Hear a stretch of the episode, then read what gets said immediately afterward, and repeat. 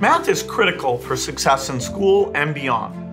At Chula Vista Middle School in California, I met an amazing teacher who knows how to make math engaging and give his students the skills they need to become better problem solvers and help achieve their dreams.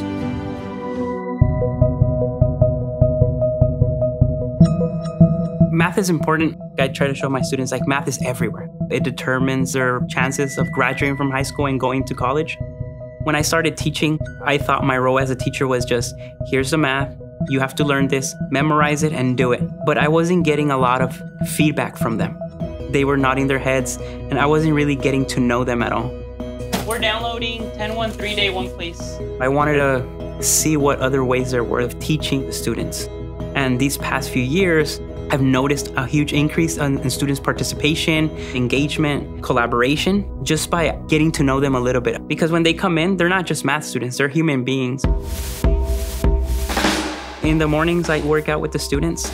The reason why is I like to show them that I want to grow as well. I push them to become better, but I tell them, you can push me as well to become better. I give them opportunities to let me know what I can do to become a better teacher.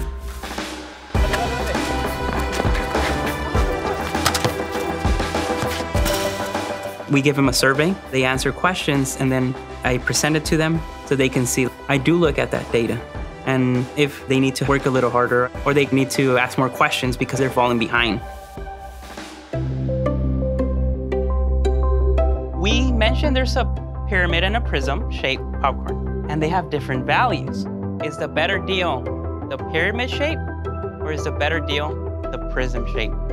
Today's lesson was investigating what the volume of a pyramid is. It would be very easy to me to just tell them length times width times height divided by 3, but it has no meaning to them. So it has more meaning if I put a context to the problem. You're getting a third as much popcorn here, but you're paying a little bit more per ounce. Mr. Gates, I think you're getting ahead of our lesson. Oh, sorry.